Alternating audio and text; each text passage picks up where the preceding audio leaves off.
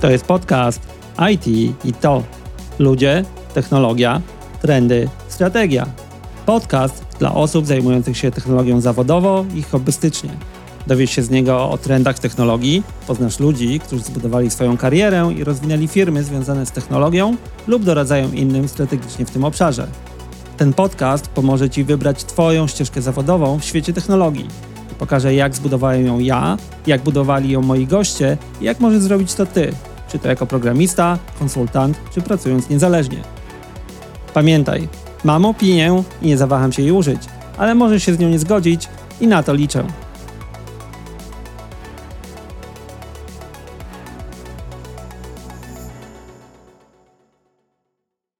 Witam w kolejnym odcinku podcastu IT i to. Ja nazywam się Tomek Onyszko i dzisiaj mamy pierwszy odcinek z gościem. Moim gościem w tym odcinku będzie Krzysztof Daniel, konsultant strategiczny pracujący na co dzień w firmie Leading Edge Forum. Krzysztof to bardzo ciekawy człowiek, z którym porozmawiam o tym, co robi konsultant strategiczny, czym jest strategia i jak możesz wytłumaczyć to swojej mamie, ale też o tym, czym jest dług technologiczny, tylko nie w rozumieniu, z którym możesz to kojarzyć, starego kodu, architektury lub rozwiązań, ale w kontekście kariery, czyli jak każdy z nas buduje swój dług technologiczny i co może z tym zrobić. Oprócz tego porozmawiamy o wielu tematach dookoła IT i strategii, o chmurze, o Chinach, jak i o osobach, które mogą Cię w tym kontekście zainspirować. Zapraszam, a po odcinku podzielę się z Tobą moimi spostrzeżeniami i notatkami z tej rozmowy.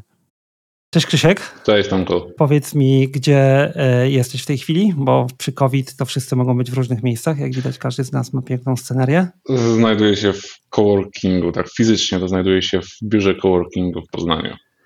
No to ciekawe, ciekawe. E, coworking teraz ma różne znaczenia, ale dalej e, działają, tak? To ciekawe w tej znaczy, bo to jest, sytuacji. To jest kamienica Poznańskiego Centrum Superkomputerowo-Sieciowego i chyba jestem jedynym lokatorem w tej chwili, bo pozostali wszyscy inni się wynieśli. Ja, korzystam po prostu z biura na wyłączność. Uderzyłeś w ciekawy temat, bo pamiętam to, znaczy instytucję jako taką, tak? Dawno nic z nią nie robiłem, ale Poznańskie Biuro Superkomputerowe, Centrum Superkomputerowe gdzieś tam uderza w stare mm. wspomnienia. Chciałem z Tobą porozmawiać o ciekawej rzeczy, trochę o Twojej karierze, która doprowadziła cię do bycia strategy consultant, jak to się nazywa? No tak to ludzie nazywają. No, ja nie potrafię tego nazwać. Zawsze mam problem, kiedy muszę to, kiedy muszę moje stanowisko określić jednym albo dwoma słowami. Zdecydowanie wolę porozmawiać na ten temat, czym się zajmuję, niż próbować przykleić sobie etykietkę. Okay. Tak, bo y, to jest trochę takie obciążone też tym, co ludzie myślą mhm. o tym pod kątem e, różnych firm zajmujących się strategią. To może zacznijmy od tego. E, gdybyś miał wytłumaczyć, czym jest to, czym się zajmujesz, czyli strategia e, na poziom mojej mamy, która jest trochę starsza ode mnie, ale prostymi słowami dla ludzi, czym się zajmuje konsultant strategiczny? Nie wiem, jak to określić inaczej. Są duże szanse, że twoja mama wie, co to jest strategia i potrafiłaby przeprowadzić taki proces pewnie lepiej niż ja, bo z mojego punktu widzenia chyba najtrudniejszą rzeczą w całym tym myśleniu strategicznym to jest próba nieprzewrócenia się, czy też próba niepopełnienia większych błędów. To jest trochę tak, jak nawet popatrzysz na swoje życie, czy na moje życie, czy na życie kogokolwiek, Um, wszyscy staramy się jakoś iść do przodu i nie zrobić niczego, co nas po prostu jakoś, co nam bardzo utrudni życie. I z wieloma firmami w świecie biznesu jest tak samo. To jest to samo podejście, że starasz się iść do przodu i nie popełnić za dużo błędów. Problem, który się pojawił, nawet w sumie nie wiem kiedy, to są ludzie, którzy zaczęli liczyć stopę zwrotu z projektów. Aha. No. tak naprawdę. Nie no, e, wykonując jakieś działanie, patrzymy, tak, e, co z tego będziemy mieli na końcu. To, to jest bardzo no. przydatne, jeśli potrafisz policzyć dokładnie i jesteś pewien albo prawie pewien, co mhm. z danego projektu wyjdzie, ale często jest tak, zwłaszcza kiedy poruszamy się w obszarze zmian, których wcześniej nie było. Dzisiaj można sobie to wyobrazić. No, cloud to już nie do końca, ale jeśli wyobrazimy sobie jakieś zmiany dotyczące na przykład służby zdrowia, nie ma wcześniejszych danych na temat tego, czy coś chwyci, czy nie chwyci. To jest trochę eksperymentowania. Nie? I nie masz wiedzy, i jak nie masz wiedzy, to nie jesteś w stanie policzyć stopy zwrotu. Taka książka Thinking Fast and Slow, bardzo znana w niektórych kręgach. Jak ktoś jeszcze nie czytał, to polecam. Link będzie pod e, odcinkiem. I tam jest taka część, w której, która odnosi się do estymacji, która jest bardzo prawdziwa, jeżeli chodzi o projekty. E, bardzo skracając, nie jesteśmy w stanie wyestymować czegoś, czego nie robiliśmy dotąd. Tak. tak? A estymując rzeczy, które robiliśmy dotąd, e, mamy tendencję do pomijania poprzednich doświadczeń i uważania, że teraz będzie lepiej. Tak? tak? To chyba najlepiej oddaje wszelkiego rodzaju liczenie ROI, e, planowanie i tak dalej. Tak. tak? Ale tak praktycznie jako konsultant zajmujący się strategią e, pracujesz w firmie Leading Edge Forum. E, ja przyznam się szczerze, że najpierw trafiłem kiedyś na tą firmę przez e, pewnego człowieka, Simona. E, potem się okazało, że jest taki człowiek, który e, gdzieś w okolicach się udziela, a potem zobaczyłem, że jest z Poznania. E, tak, to nas doprowadziło tak jakby do poznania się to jako pracując na co dzień w LEW, to na czym polega Twoja praca? Tak? To znaczy rozmawiasz, analizujesz, wykonujesz badania, z jakimi rodzaju firmami pracujesz? Jak wygląda dzień konsultanta od strategii? Ciężko jest mi mówić o dniu, bo mhm. mam dosyć zróżnicowane obowiązki, ale takim podstawowym zajęciem, którym, które wykonuję, to jest pomagam ludziom rozwiązać problemy, co do których nie mają wystarczającej pewności, jak je rozwiązać, albo czy w ogóle je rozwiązywać. Bo na ogół jest tak, że jeśli w danej firmie zarząd, ewentualnie dyrektorzy potrafią wymyślić albo potrafią zdecydować, co ma być zrobione, to oni to robią i nie potrzebują żadnej zewnętrznej pomocy. Ale czasami jest też tak, że mamy konflikt wewnątrz firmy i dwie grupy, z których jedna chce coś zrobić, druga nie chce coś zrobić i przerzucają się argumentami i żadna nie jest w stanie zdecydować. A czasami jest tak, że nagle okazuje się, że na rynku coś się zmieniło poważnego i potencjalny błąd może tą firmę kosztować cały rynek. Nie? Powiedzmy, to się nie wydarzy jutro, ale w perspektywie mhm. kilku lat. Nie? I w takiej sytuacji oni chcą usłyszeć niezależną opinię albo zdanie kogoś zewnętrznego, jak to może wyglądać. I tutaj przeżywają taki mały moment rozczarowania, bo e, z... coś, czego staram się absolutnie nie robić, to jest rozwiązywać za ludzi ich problemy bo w takiej firmie masz największych ekspertów od tej firmy. To byłoby z mojej strony mhm. niewyobrażalne jest... ego powiedzieć, tak. że ja wiem, co jest dla was najlepsze. Nie, nie, ja nie wiem. Ja tylko znam niektóre mechanizmy, więc tak naprawdę ja muszę z tymi ludźmi spotkać się gdzieś po drodze. Oni wiedzą, jak działa ich firma, wiedzą, jak działa rynek. Ja wiem, jak działają niektóre mechanizmy związane z ryzykiem, z niepewnością, i z tymi wszystkimi rzeczami, które powodują, że ciężko jest przewidzieć, co się wydarzy w przyszłości. To jest ciekawy punkt, który dotknąłeś, bo wydaje mi się, że w szczególności nasza działka pod tytułem informatyka, moja, twoja poniekąd, wpadła w którymś momencie, jeżeli chodzi o, o działanie w taką e, pułapkę outsourcowania wszystkiego, tak? I umknęła jedna rzecz, która ja przyznam się szczerze, e, trochę olśniło mnie tak jakby jasne stwierdzenie tego w innej książce, War, Peace and IT, e, link też zamieścimy, gdzie było powiedziane, że e, faktycznie naj, ludzie, którzy najlepiej znają Twoją firmę, to są ludzie, którzy są w tej firmie i zatrudnianie, outsourcowanie procesu jakiegokolwiek na zewnątrz, to jest marnowanie tego potencjału, tak? I wydaje mi się, że to faktycznie jeszcze nie do wszystkich dotarło albo nie jest tak zrozumiane, tak? Że, że może nie trzeba szukać pomocy z zewnątrz, tylko spytać się ludzi w firmie, co im działa, co działa, jak to zrobić najlepiej, tak? Tak, to jest bardzo dobry punkt, chociaż czasem to też bywa zwodnicze, mhm. bo to, to, trochę jest to powiązane z pewnym bagażem doświadczenia, który ludzie zbierają, bo często jest tak, że organizacje się uczą, ale wiedza, której się nauczyły, jest zapisana w procesach, a nie jest formalnie opisana, czy nawet, no, może, albo nawet mhm. nieformalnie. Czyli my zaczynamy robić coś w specyficzny sposób, dzieje się to tak przez, nie wiem, dwa, może trzy cykle życia pracownika, czyli pracownik, który obecnie wykonuje procesy, nie wie, dlaczego wykonuje je w ten sposób. Te procesy kiedyś były uzasadnione, mhm. ale ponieważ wszystko zawsze było robione w ten sposób, taki, taki sam konkretny, ci ludzie, którzy pracują w tej chwili we firmie, mogą być obciążeni pewnym bagażem doświadczenia i czasami przydaje się zrobić takie sprawdzenie, nie to, żeby ktoś inny to zrobił, tylko sprawdzenie, jak inni ludzie rozwiązują te same problemy. To jest takie ze światem zewnętrznym. Tu rozumiem, wjeżdżasz ty na białym koniu e, z napisem strategia na tarczy. Tak. nie, nie. Okej, okay, dobra. So, to, to, wygląda trochę tak, że z racji tego, że ja robię te, te warsztaty dosyć, znaczy no nie seryjnie, ale wykonuję je dosyć często, mam pewne pojęcie na temat tego, jak się pewne problemy rozwiązuje w różnych biznesach.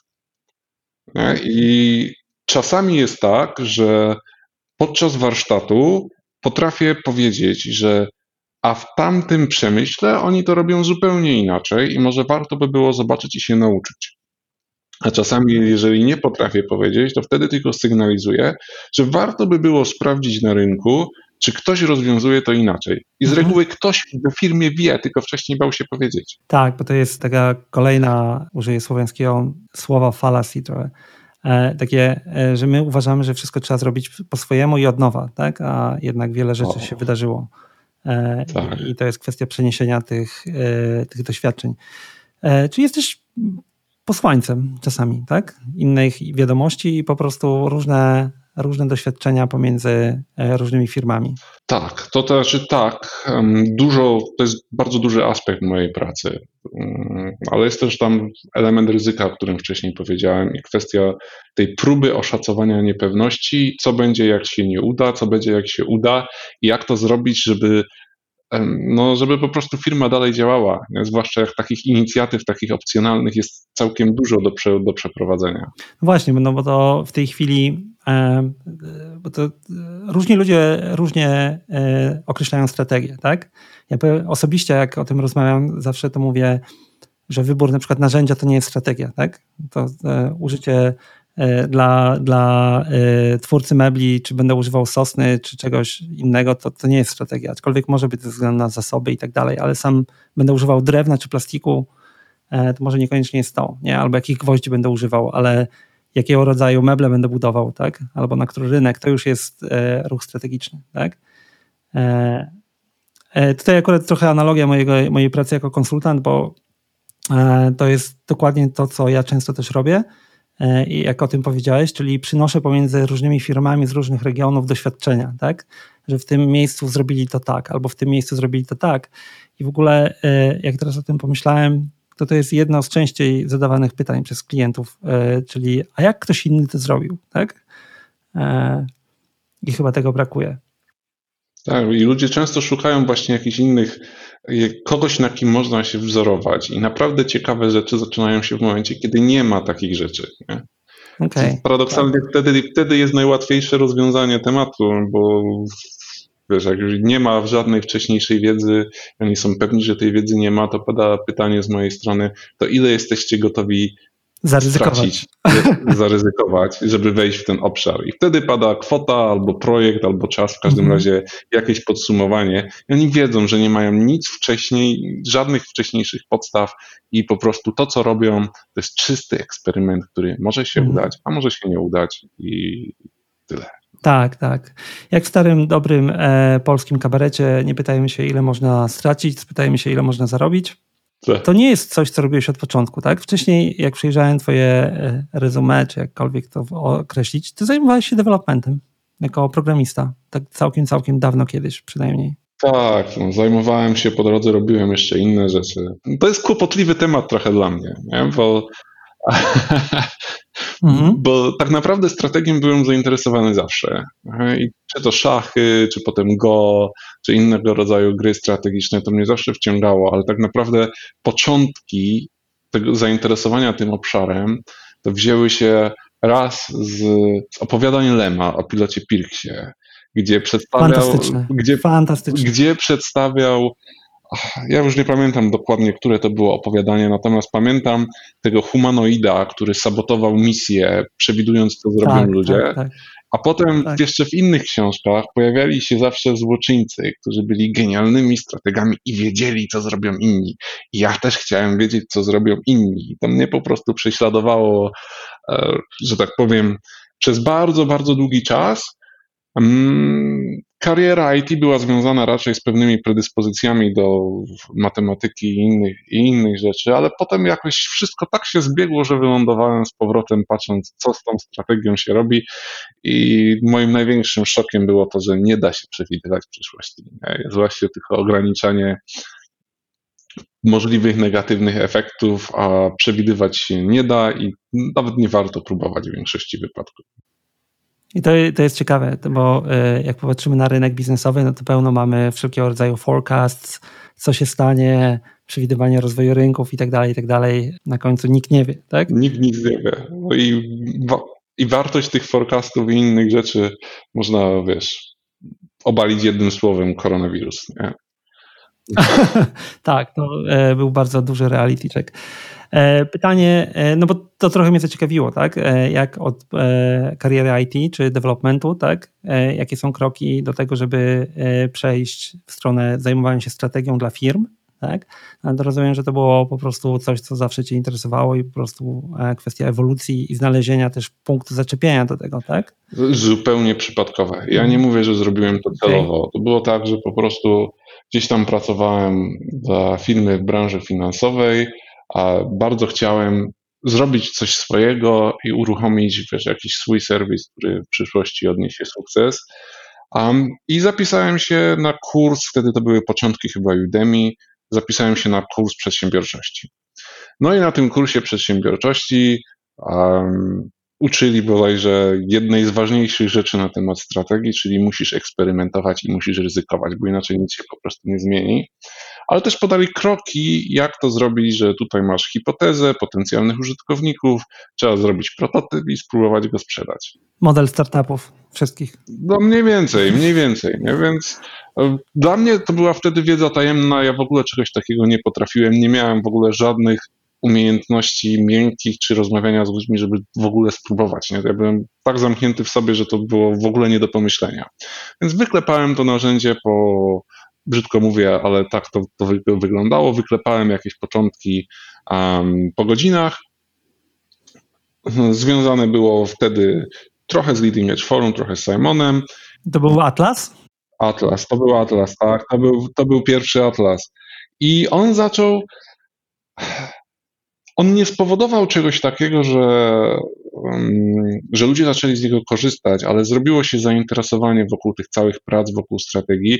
I ja wtedy popatrzyłem na tego Atlasa i okazało się, że dużo bardziej interesujący nie jest samo narzędzie, tylko cała wiedza, która jest dookoła niego. I wtedy jakoś tak z Leading Edge Forum się dogadaliśmy, że po prostu zacząłem pracować dla nich i zająłem się strategią na pełen etat. To... Nadal programujesz? Czasami, troszeczkę dla przyjemności. Ale to jest bagaż, nie? Tak, teraz będzie e, pytanie buzzwords. E, code, no code, serverless? Ojej, jeśli chodzi o buzzwords, to ja bym był zdecydowanie albo no code, albo serverless. Ale mm. to jest teoria, a w praktyce wygląda to tak, że jeśli już to Python, JavaScript, Lua i urządzenia embedded, tak. Pamiętam mm, w jednym z wątków na Twitterze, gdzie pewnie albo ja czytałem, albo nawet się udzieliłem, rzuciłeś fajną myśl na temat programowania, że to, co cię odstraszało od programowania przez pewien czas, to jest narzut związany z uruchomieniem środowiska, z zarządzaniem środowiskiem, narzędziami i tak dalej, tak? I że e, w zasadzie kontenery też się do tego przydają jako samo coś, co pozwala szybko uruchomić środowisko albo e, E, nawet nie, nie jako sam sposób pakowania tej aplikacji potem, tylko to, że to może sobie odpalić pełne środowisko bez tego całego narzutu, ściągnij, zainstaluj, skonfiguruj i tak dalej, i tak dalej. To jakoś tak do mnie wtedy też dotarło, że to można tak zrobić szybko sobie i, i zmieniać te środowiska, tak? Tak, a to nadal jest duży problem, bo to jest za każdym razem, wiesz, ja nie mam dużo czasu, żeby programować nie? i czasem trzeba zrobić coś do pracy, bo ten atlas jednak jakoś trzeba utrzymać, a czasem po prostu mam takie projekty, które chciałbym zrobić dla siebie i wtedy wiesz, z AliExpress idą powiedzmy chipy do IoT, przychodzi jakiś sprzęt. Potem musisz zestawić sobie całe środowisko, żeby to wszystko chodziło, żeby te chipy można było flashować.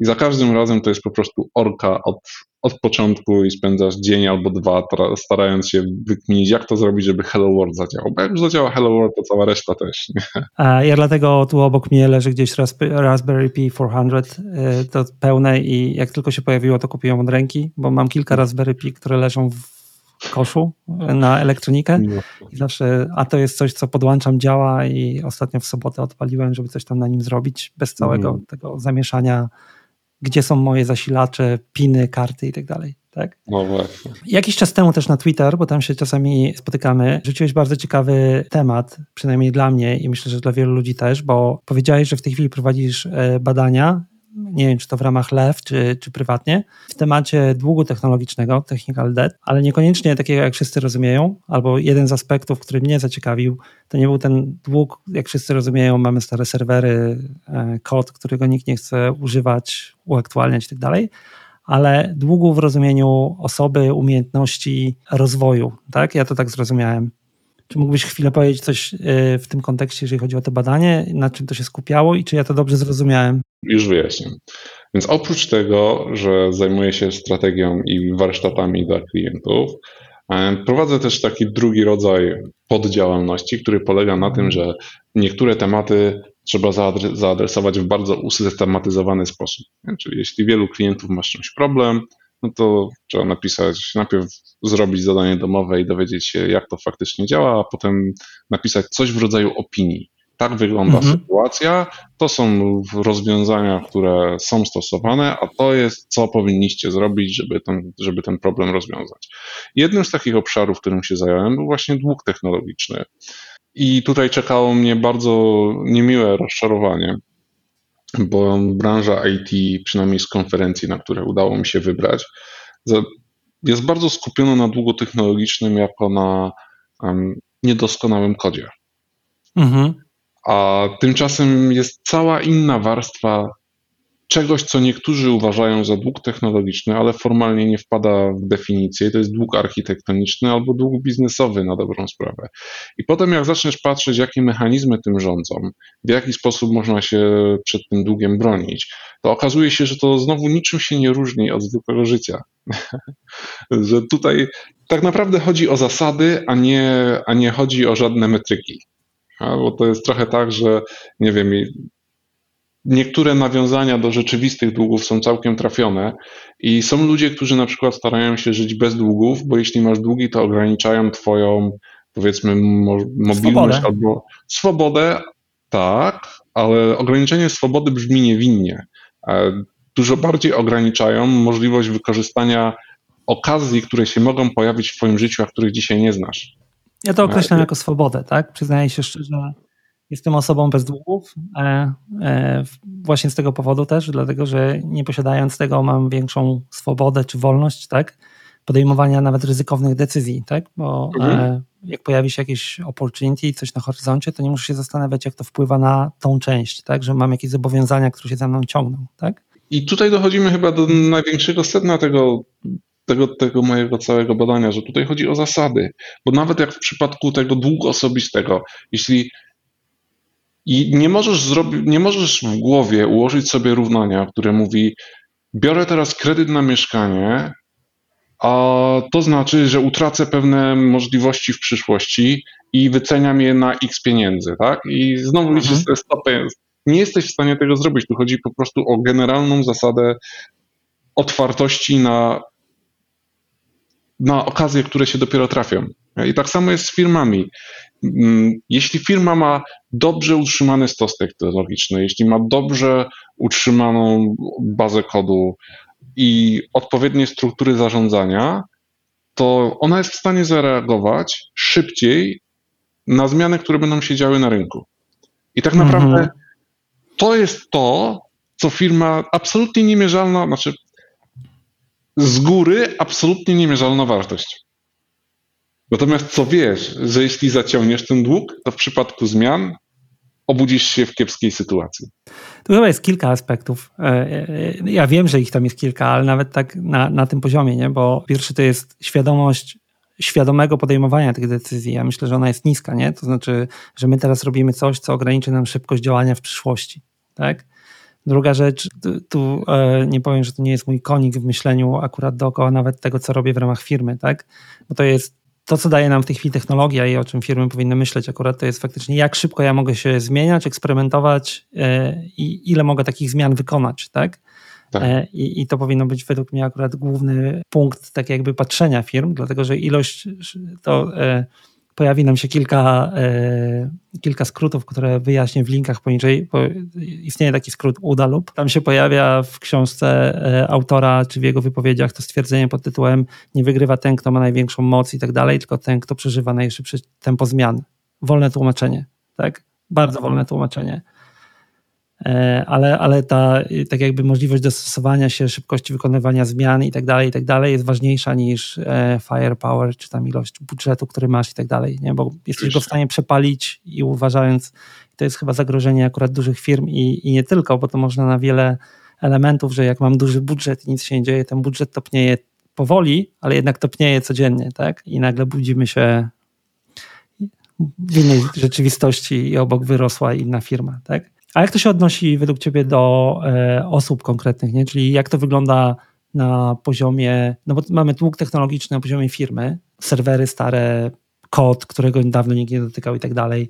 Mamy dług technologiczny, czy możemy go nazwać biznesowy na poziomie firmy, to jest bardziej nie podejmujemy decyzji, nie sprawdzamy nowych terytoriów, ja to tak rozumiem, nie, nie sprawdzamy procesów, czy one się powinny zmienić, czy nie. To wiele aspektów mhm. tego jest. A jeżeli chodzi o umiejętności, tak, bo mamy też to, co ludzie się uczą i no i teraz tak, możemy się czegoś nauczyć i prawdopodobnie jest rynek na to przez długi czas. E, COVID pokazał e, rynek na programistów Kobola. Tak? Tam był taki przypadek w Nowym Jorku, o ile pamiętam, kwestia software'u do ubezpieczeń i jego e, wydajności. Tak? I nagle się okazało, że szukali programistów Kobola. Nie?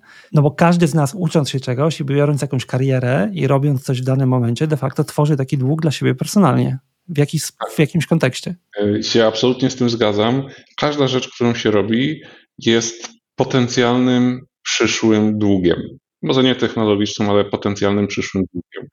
I teraz jedna rzecz, która powiedzmy, na którą zwróciłem uwagę, i to już jakiś, jakiś czas temu, to jest taka, że ten dług osobisty, już pomijam wszelkie, mhm. wszelkie zobowiązania, które zamykają nam, czy nas spowalniają, ale ten dług, e, czy też bagaż, który gromadzimy przez lata kariery, on ma takie dwa wymiary albo dwie grupy e, bagaży. Jeden to jest umiejętności technologiczne, techniczne, takie ogólne, które można zastosować w każdej firmie, a drugi to jest znajomość branży i twojej firmy.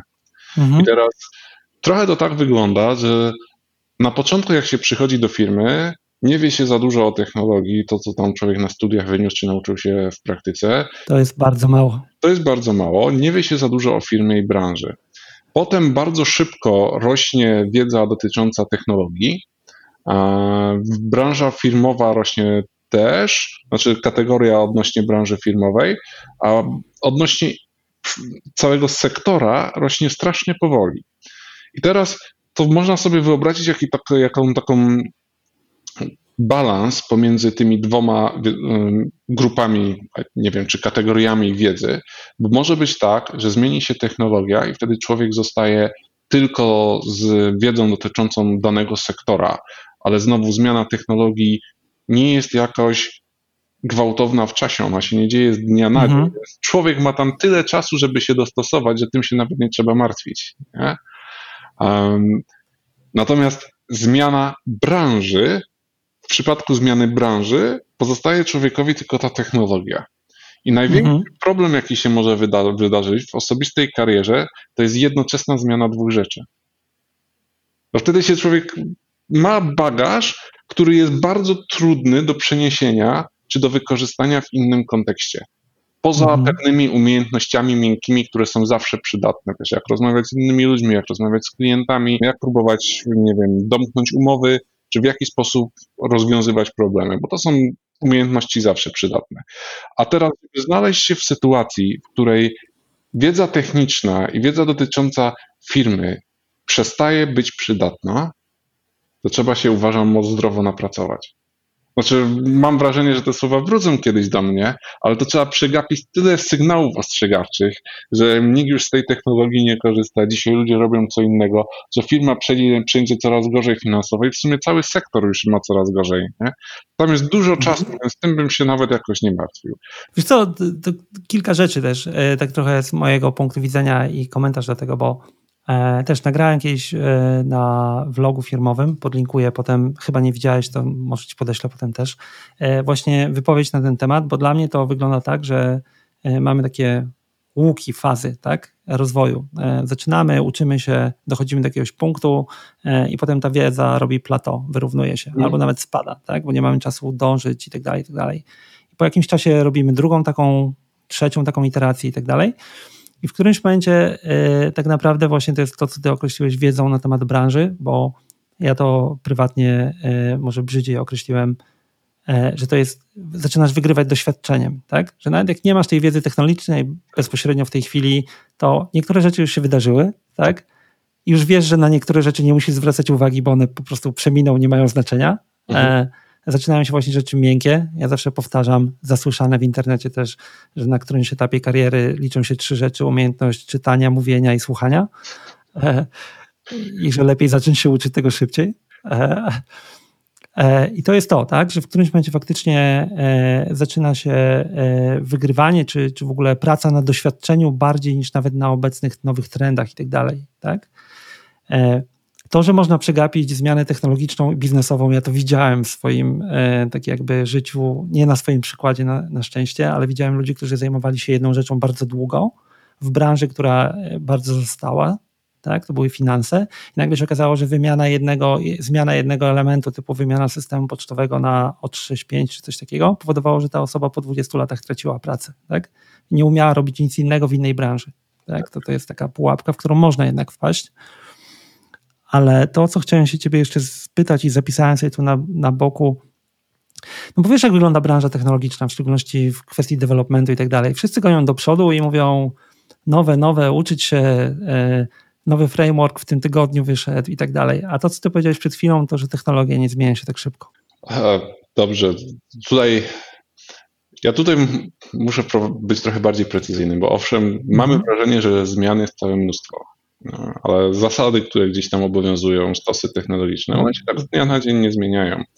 I teraz Często jest tak, że znasz język programowania, znasz podstawowe biblioteki, a nawet jeśli pracujesz w tej samej branży i robisz te same projekty, to te biblioteki się owszem zmieniają od czasu do czasu, ale nauczenie się nowej biblioteki jest stosunkowo łatwe w porównaniu do nauczenia się wszystkiego zupełnie od nowa. Mhm. I taka dramatyczna zmiana, która powiedzmy powoduje zastąpienie jednego stosu zupełnie innym stosem, ona się nie może szybko wydarzyć. Owszem, no, z, będzie ktoś, jakiś pionier, weźmie coś zupełnie nowego, zbuduje, zostanie to wykorzystane, ale zanim to zostanie standardem na rynku, mija dużo czasu. Dokładnie. Znaczy, ja nawet z tym się zgadzam kompletnie. Chciałem, żeby ludzie to usłyszeli też od ciebie, nasi słuchacze, e, bo ja wcale nie uważam, że to jest tak, że jak w tej chwili wypadniemy na rok z rynku, czy dwa, wrócimy, to ten rynek tak popędzi do przodu, że się w nim nie odnajdziemy. To tak nie działa a znowu też widzę wiele działań pod tytułem, tak jak powiedziałeś, pionier, który e, wrzuca jakiś nowy stos technologiczny, robi go i on jest natychmiast porzucany, zastępowany czymś jeszcze nowszym, tworząc tak naprawdę dług technologiczny. E, kompletnie inna dyskusja. E, to teraz takie pytanie, to w jaki sposób ty robisz swój reality check, jeżeli chodzi o, o to, że nie zostajesz, tak? Czyli jak, jak zarządzasz swoim długiem, tak już trzymają się tego określenia, czy robisz coś, czy po prostu tylko obserwujesz, co się dzieje na rynku, tak? Czyli skąd wiesz, że y, ta zmiana, ta zmiana ci nie ucieka, tobie jako, jako osobie? Dobra, no to jest chyba najtrudniejsze pytanie, jakie, jakie słyszałem do tej mhm. pory. I tutaj raz, raz podeprę się znowu zasadami. Mhm.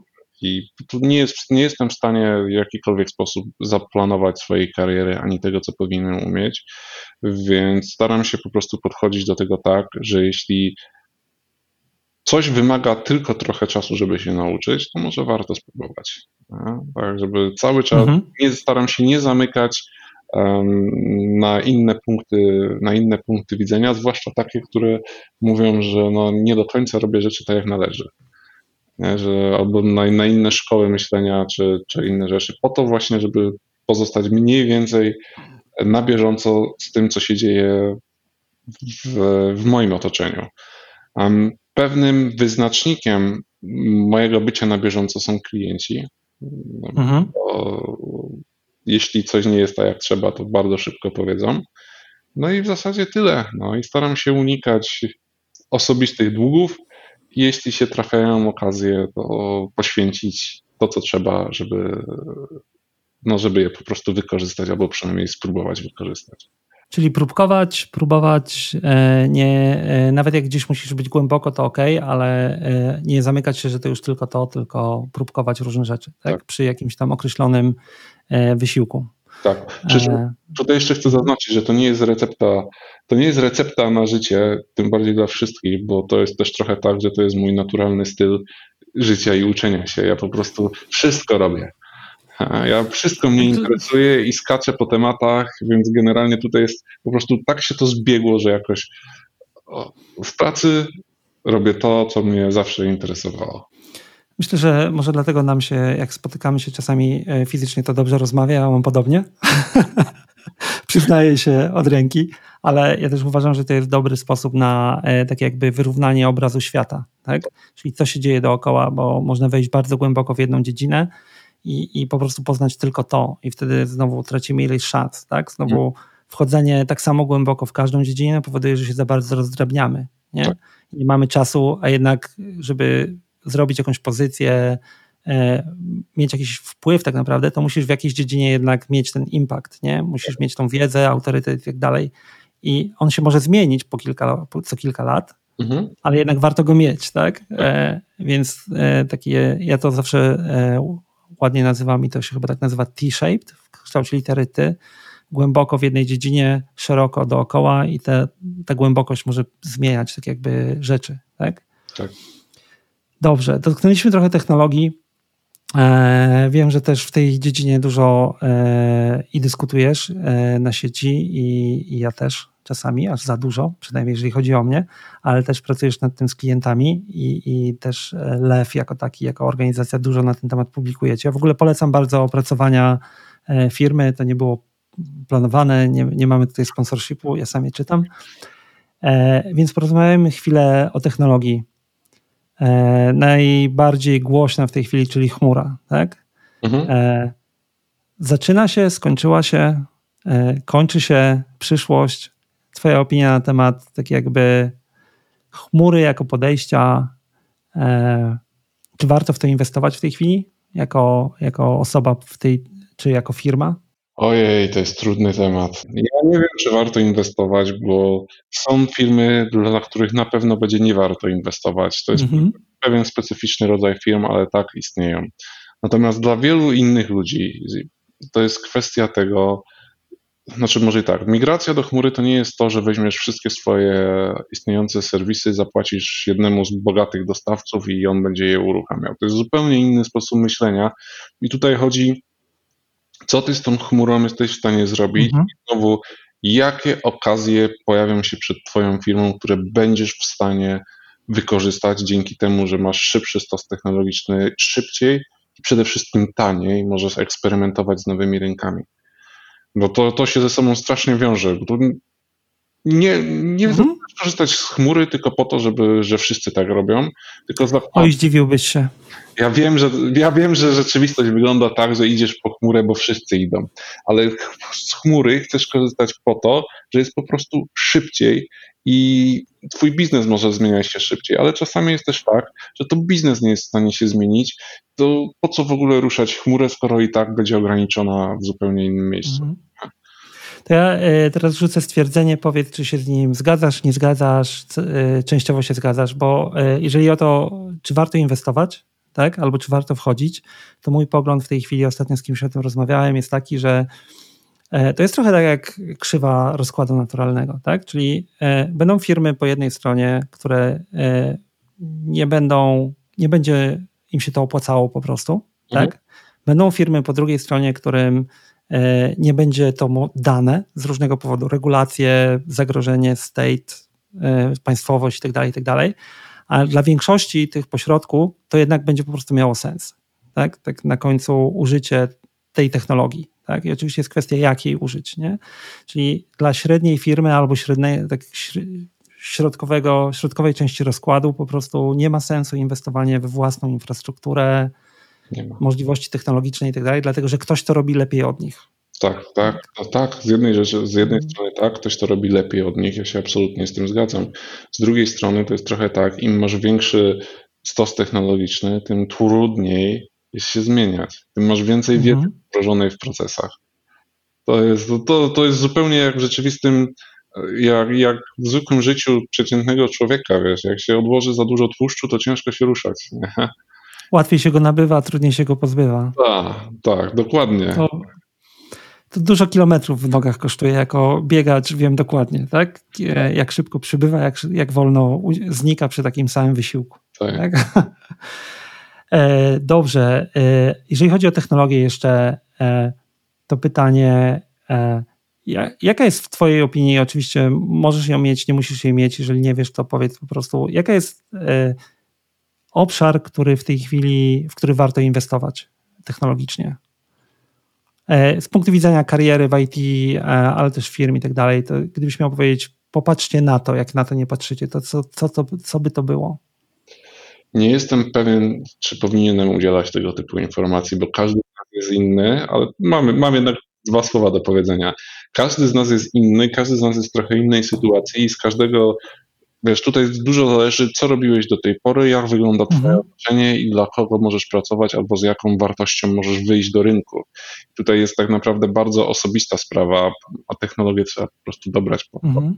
Natomiast gdybym miał osobiście wybrać najbardziej ciekawy potencjalny trend, który może, może do nas przyjść w postaci wielkiej fali, to jest chiński system operacyjny Harmony OS. Ciekawe. O, to, co oni zrobili, czy to, co oni robią, to jest po prostu fantastyczna rzecz, bo próbują wbudować w system operacyjny wielomodalność, nie wiem, czy jest takie słowo w języku polskim, ale generalnie... W polsku chyba nie ma, ale wiem o co chodzi, tak. Że, nie wiem, że mówisz coś do Aleksy, a wyniki wyświetlają się na twoim monitorze, mhm. albo że wchodzisz do swojego pokoju i nagle telewizor wie, że jesteś w pokoju i to jest jeden system operacyjny i film, który oglądałeś na komórce, nagle ląduje na telewizorze. Oni mhm. pracują nad tego typu rozwiązaniami, żeby one były jakoś dostępne z automatu. Nie? I to jest po prostu myślę, że bardzo ciekawy, ciekawie się zmieni nam rynek elektroniki takiej użytkowej, kiedy coś takiego będzie istniało. To ciekawe, bo przyznam się szczerze, że mi to umknęło e, pod tak zwanym radarem, tak? E, nie zwracałem w ogóle na to uwagi, teraz e, zerknę. Wiem, że istnieje, nie, nie przyglądałem się rozwojowi.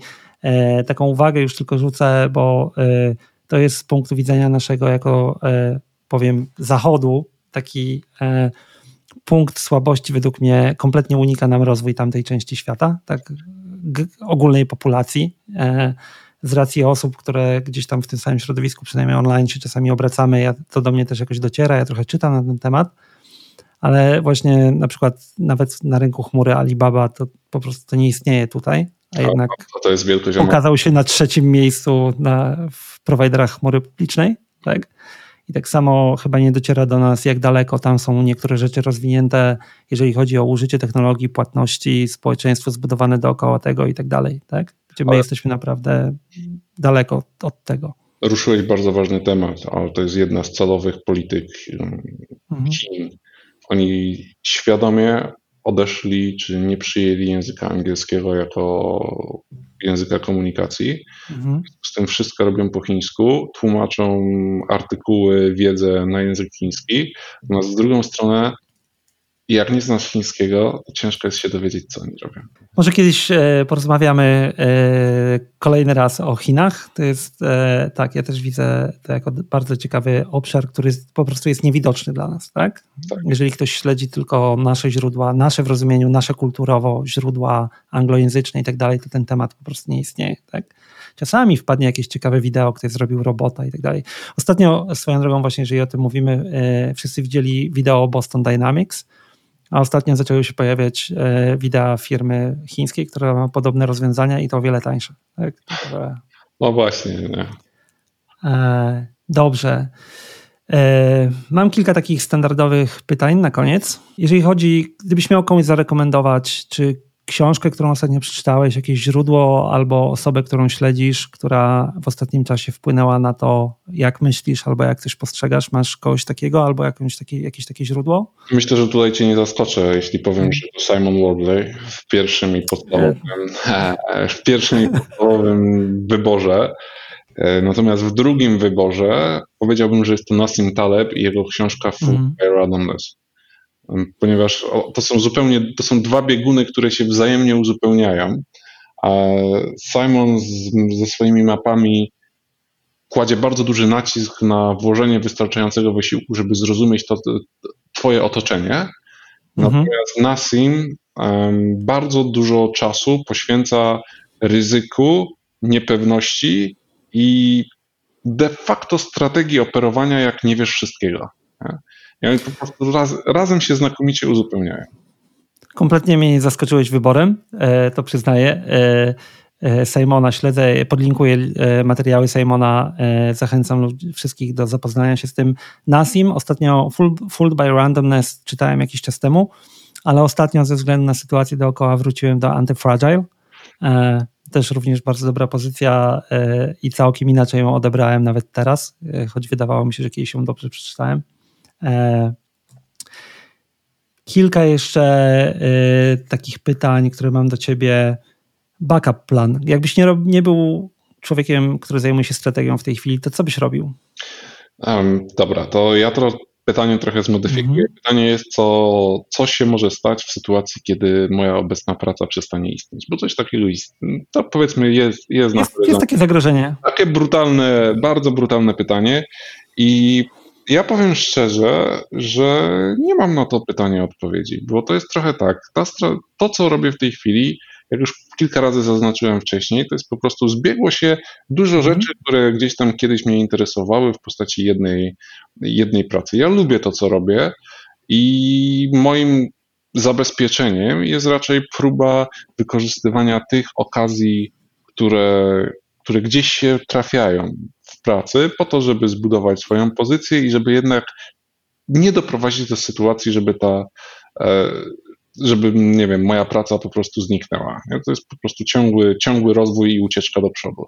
Natomiast gdyby się okazało, że te wysiłki są niewystarczające, być może myślałbym o powrocie do programowania, ale bardziej, znaczy bardziej, staram się też włożyć jakiś wysiłek w to, żeby nie przywiązywać się do rzeczy materialnych i mhm. gdyby trzeba było, kiedyś pracowałem w McDonaldzie, a, mogę iść znowu, nie?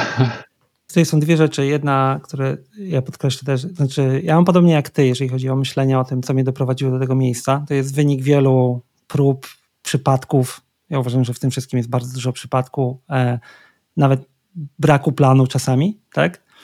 Druga rzecz to polecam właśnie, ty na pewno czytałeś, albo jeżeli nie czytałeś to też, ale bo to co powiedziałeś to jest bardzo e, inline, jak się ładnie mówi, zabrakło mi polskiego słowa, z książką Anti-Fragile e, Nasima Taleba, e, więc polecam wszystkim, to jest naprawdę dobra lektura, daje dużo do myślenia w tym, e, w tym temacie. Tak? E, gdybyś się cofnął wstecz, jedna rzecz, którą byś przekazał sobie samemu wcześniej, takie to może. Tak, przez długie lata myślałem, że nic bym sobie nie przekazał, bo to. Ale ostatnio coraz bardziej. Coraz bardziej zaczynam utwierdzać się w przekonaniu, że gdybym jednak mógł się cofnąć w czasie i coś bym musiał sobie przekazać, to byłaby to tylko i wyłącznie kwestia podchodzenia do kontaktów z innymi ludźmi. Mhm. Jednak taki stereotyp informatyka, e, introwertyka, ja pasowałem do tego, do tego stereotypu przez, przez, przez długie lata i dopiero aktywna próba zmiany podejścia i bycia bardziej otwartym na ludzi, to była ta, to, co zmieniło przebieg kariery. Znaczy taki ojej, no, um, czynnik umożliwiający cokolwiek, um, cokolwiek innego niż siedzenie przed klawiaturą i programowanie. 100% e, podpisuję się. Ja myślę, że w IT w szczególności, jeżeli już mówimy o czysto IT, takim technicznym, ludzie od programowania systemów i tak dalej, e, najbardziej niedoceniana część to są te soft skills. Tak, i, i podejście do ludzi. Ja pamiętam jeszcze z czasów, jak pracowałem w korporacji w Microsoftie, e, mieliśmy tam spotkanie z kimś e, i, i ten kolega powiedział: Przejdź się po piętrze, po wszystkich piętrach, powiedz, co robisz i kim jesteś. E, tak? żeby ludzie wiedzieli, że istniejesz, tak? E, I potem e, obserwując to, no to faktycznie jest mnóstwo fantastycznych ludzi posiadających niesamowitą wiedzę, którzy nigdy, krótko mówiąc, nie wychodzą z tym na zewnątrz. Dlaczego? Bo zamykają się na tą część, taką otwartość do ludzi, wyjście, nawiązywanie kontaktów bez celu czasami, tak? I, tak. i tak, to jednak ważna rzecz. Ostatnie pytanie czy teraz, w szczególności że w tym okresie covidowym, kiedy mocno się zmienił e, styl naszej pracy, kontaktów i tak dalej, tak? Czy są jakieś narzędzia, które znalazłeś, albo sposoby pracy, które zmieniły albo to, jak pracujesz, albo ci to ułatwiły, albo e, wprowadziły coś nowego? Moje życie się skomplikowało, bo przez długi czas korzystałem, znaczy prowadziłem warsztaty twarzą w twarz, powiedzmy, mhm. dla grupy, dla zarządu albo dla grupy architektów i jednak bycie w jednym pokoju z karteczkami post-it i flamastrami ma swoje zalety, których nie zastąpi żadna aplikacja, która udaje whiteboard. Tak? To nie jest to samo po prostu, mhm. nie działa. Oczywiście ma też te aplikacje zdalne mają swoje zalety, ale tak naprawdę raczej staram się odejść od myślenia o narzędziach, bo przez długie czasy zresztą taka potrzeba sprawdzania nowych narzędzi, też coś takiego miałam i staram się to zwalczyć, bo narzędzia powinny służyć pewnemu celowi, a żeby mieć cel, to najpierw trzeba wiedzieć, jak człowiek będzie tą wartość dostarczał, albo jak będzie pomagał ludziom i firmom, e, żeby oni działali lepiej i dopiero potem, jak już to działa, to człowiek zaczyna się zastanawiać, to co go ogranicza. I okazuje się, że to odpowiedź bardzo rzadko jest w narzędziach, a bardzo łatwo. Bardzo rzadko. A, a, bardzo łatwo można wpaść w pułapkę sprawdzania kolejnych narzędzi i robienia, nie wiem, dziesiątego setupu zarządzania projektami. Ja, absolutnie nic nie zmieni. Podpiszę się e, znowu pod Twoją uwagą na temat e, w szczególności pracy warsztatowej i tak dalej, e, bo nawet kwestia prowadzenia prezentacji czy wykładów, to to jest kompletnie inna sztuka zdalnie, ten, to jest sztuka utrzymania uwagi, tak? Walczysz z całym światem dookoła tej osoby, na której nawet go nie widzisz i musisz co pięć minut zwrócić tą uwagę na siebie znowu, tak? Mhm. E, narzędzia w tym nie pomagają, to jest już tylko kwestia warsztatu, tak? E, ja też e, staram się ograniczać ilość narzędzi, ale czasami się zdarzają takie, które zmieniają dużo. Moje odkrycie tego roku to jest Roam Research. Nie wiem, czy widziałeś, czy nie, ale mi zmieniło dużo, jeżeli chodzi o kwestię gromadzenia wiedzy. Ale tak, raczej minimalizuję je, usuwam niż dodaję. To na pewno. Dziękuję Ci za rozmowę. To jest cała przyjemność po mojej stronie. To było ciekawe. Myślę, że y, mamy przynajmniej dwa tematy na przyszłość do pogłębienia. E, bardzo chciałbym Cię kiedyś zaprosić jeszcze i porozmawiać o mapach samych i o podejściu do strategii. I myślę, że temat Chin i okolic i tego, jak to tam działa, Twojego punktu na to widzenia, może jeszcze do, dobierzemy do tego jakiegoś ciekawego gościa. To jest coś, co faktycznie unika nam jako społeczeństwu w tej chwili, umyka. E, nie widzimy tego po prostu. Nie, zdecydowanie nie. To był gość numer jeden, Krzysztof Daniel. Dziękuję i do zobaczenia. Do zobaczenia. Cześć. To była rozmowa z Krzyśkiem Danielem, konsultantem strategicznym. E, jak dla mnie była ona bardzo interesująca. Mam nadzieję, że dla Ciebie również. To, co ja wyniosłem z tej rozmowy, to kilka rzeczy. Po pierwsze, strategia to nie przewidywanie przyszłości, a to sztuka nie popełniania większych błędów w trakcie podróży w przyszłość. E, tutaj na uwagę zasługuje to, że nie da się uniknąć tych błędów, to jest kwestia tylko nie popełnienia tych naprawdę grubych, fatalnych błędów. Najwięksi eksperci od działania firm i organizacji znajdują się w danej firmie. Tutaj myślę, że to jest coś, co często jest pomijane i zanim zatrudnimy zewnętrznych konsultantów lub ludzi, którzy mają rozwiązać dla nas problem w firmie czy organizacji, warto zapytać się ludzi, którzy w niej pracują. Dlaczego? Dlatego, że procesy, które są w firmie, stanowią pamięć organizacji. To w procesie zapisany jest sposób działania firmy, gromadzony przez różnych ludzi, którzy przychodzą i odchodzą, a proces zatrzymuje tą informację. Tworząc te procesy, jak i również tworząc własne rozwiązania, nie wszystko trzeba robić samemu. Warto skorzystać z doświadczeń innych. Większość rzeczy została już zrobiona lub wymyślona. E, nie wszystko musimy wymyślać od nowa, aczkolwiek ciekawe rzeczy zaczynają się tam, gdzie nie ma poprzednich doświadczeń. Wtedy wchodzimy w obszar strategii i szacowania ryzyka, bo pytanie jest, ile możemy zainwestować, ile możemy zyskać, a ile możemy stracić, lub ile jesteśmy gotowi stracić. To ostatnie pytanie, czy seria pytań jest bardzo ważna w chwili podejmowania każdej decyzji. Dług technologiczny to bardzo ciekawy temat, dlatego że każda organizacja tworzy swój dług w postaci procesu, ale i technologii, z tym, że to nie jest tylko technologia, ale dług technologiczny ma też kontekst architektury i biznesowy. W waszym personalnym kontekście każda rzecz, której się uczycie lub którą robicie, jest potencjalnym przyszłym długiem technologicznym w kontekście waszej kariery. Ja prywatnie doszedłem do tego wniosku jakiś czas temu, że każda rzecz, którą robię, tworzy również coś, co nazywamy utrzymaniem, maintenance, i powoduje, że mogę mniej czasu poświęcić na inne rzeczy, które chciałbym robić.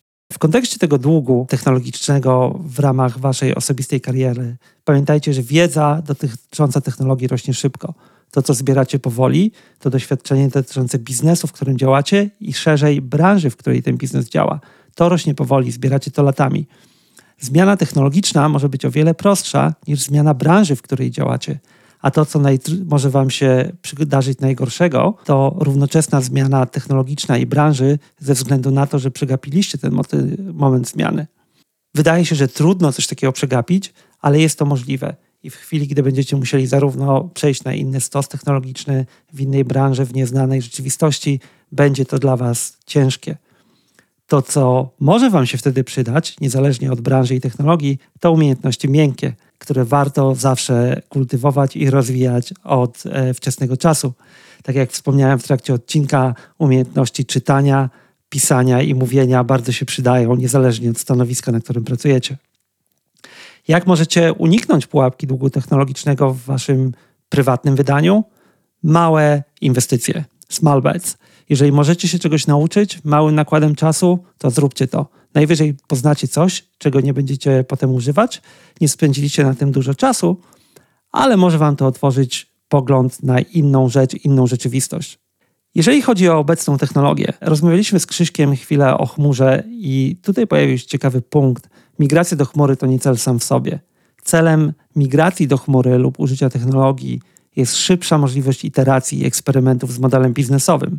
To samo odnosi się do tego w kontekście waszym personalnym. To, co daje wam technologia w chmurze, to tak naprawdę możliwość szybszego uczenia się, tworzenia rozwiązań, eksperymentowania. Jeżeli biznes albo wy nie jesteście się w stanie zmienić, wchodzenie do chmury nie ma sensu. Warto więc przemyśleć własne podejście w tym temacie. Im większy stos technologiczny posiada firma, tym więcej wiedzy zapisanej w procesach i tym trudniej się zmieniać. To samo dotyczy Was e, osobiście. Im więcej wiedzy dotyczących różnych technologii gromadzicie i utrzymujecie, tym trudniej dodać Wam coś nowego.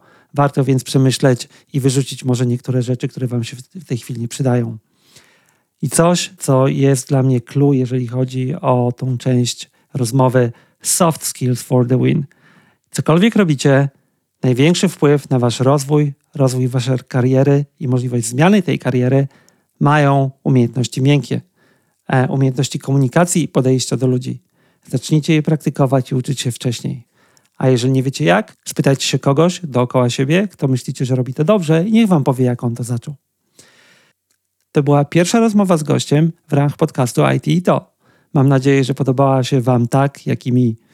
W notatkach do odcinka znajdziecie wszystkie wymienione książki, miejsca i ludzi, a ja przypominam Wam e, o możliwości wysyłania pytań, na które postaram się odpowiedzieć w swoich pojedynczych odcinkach.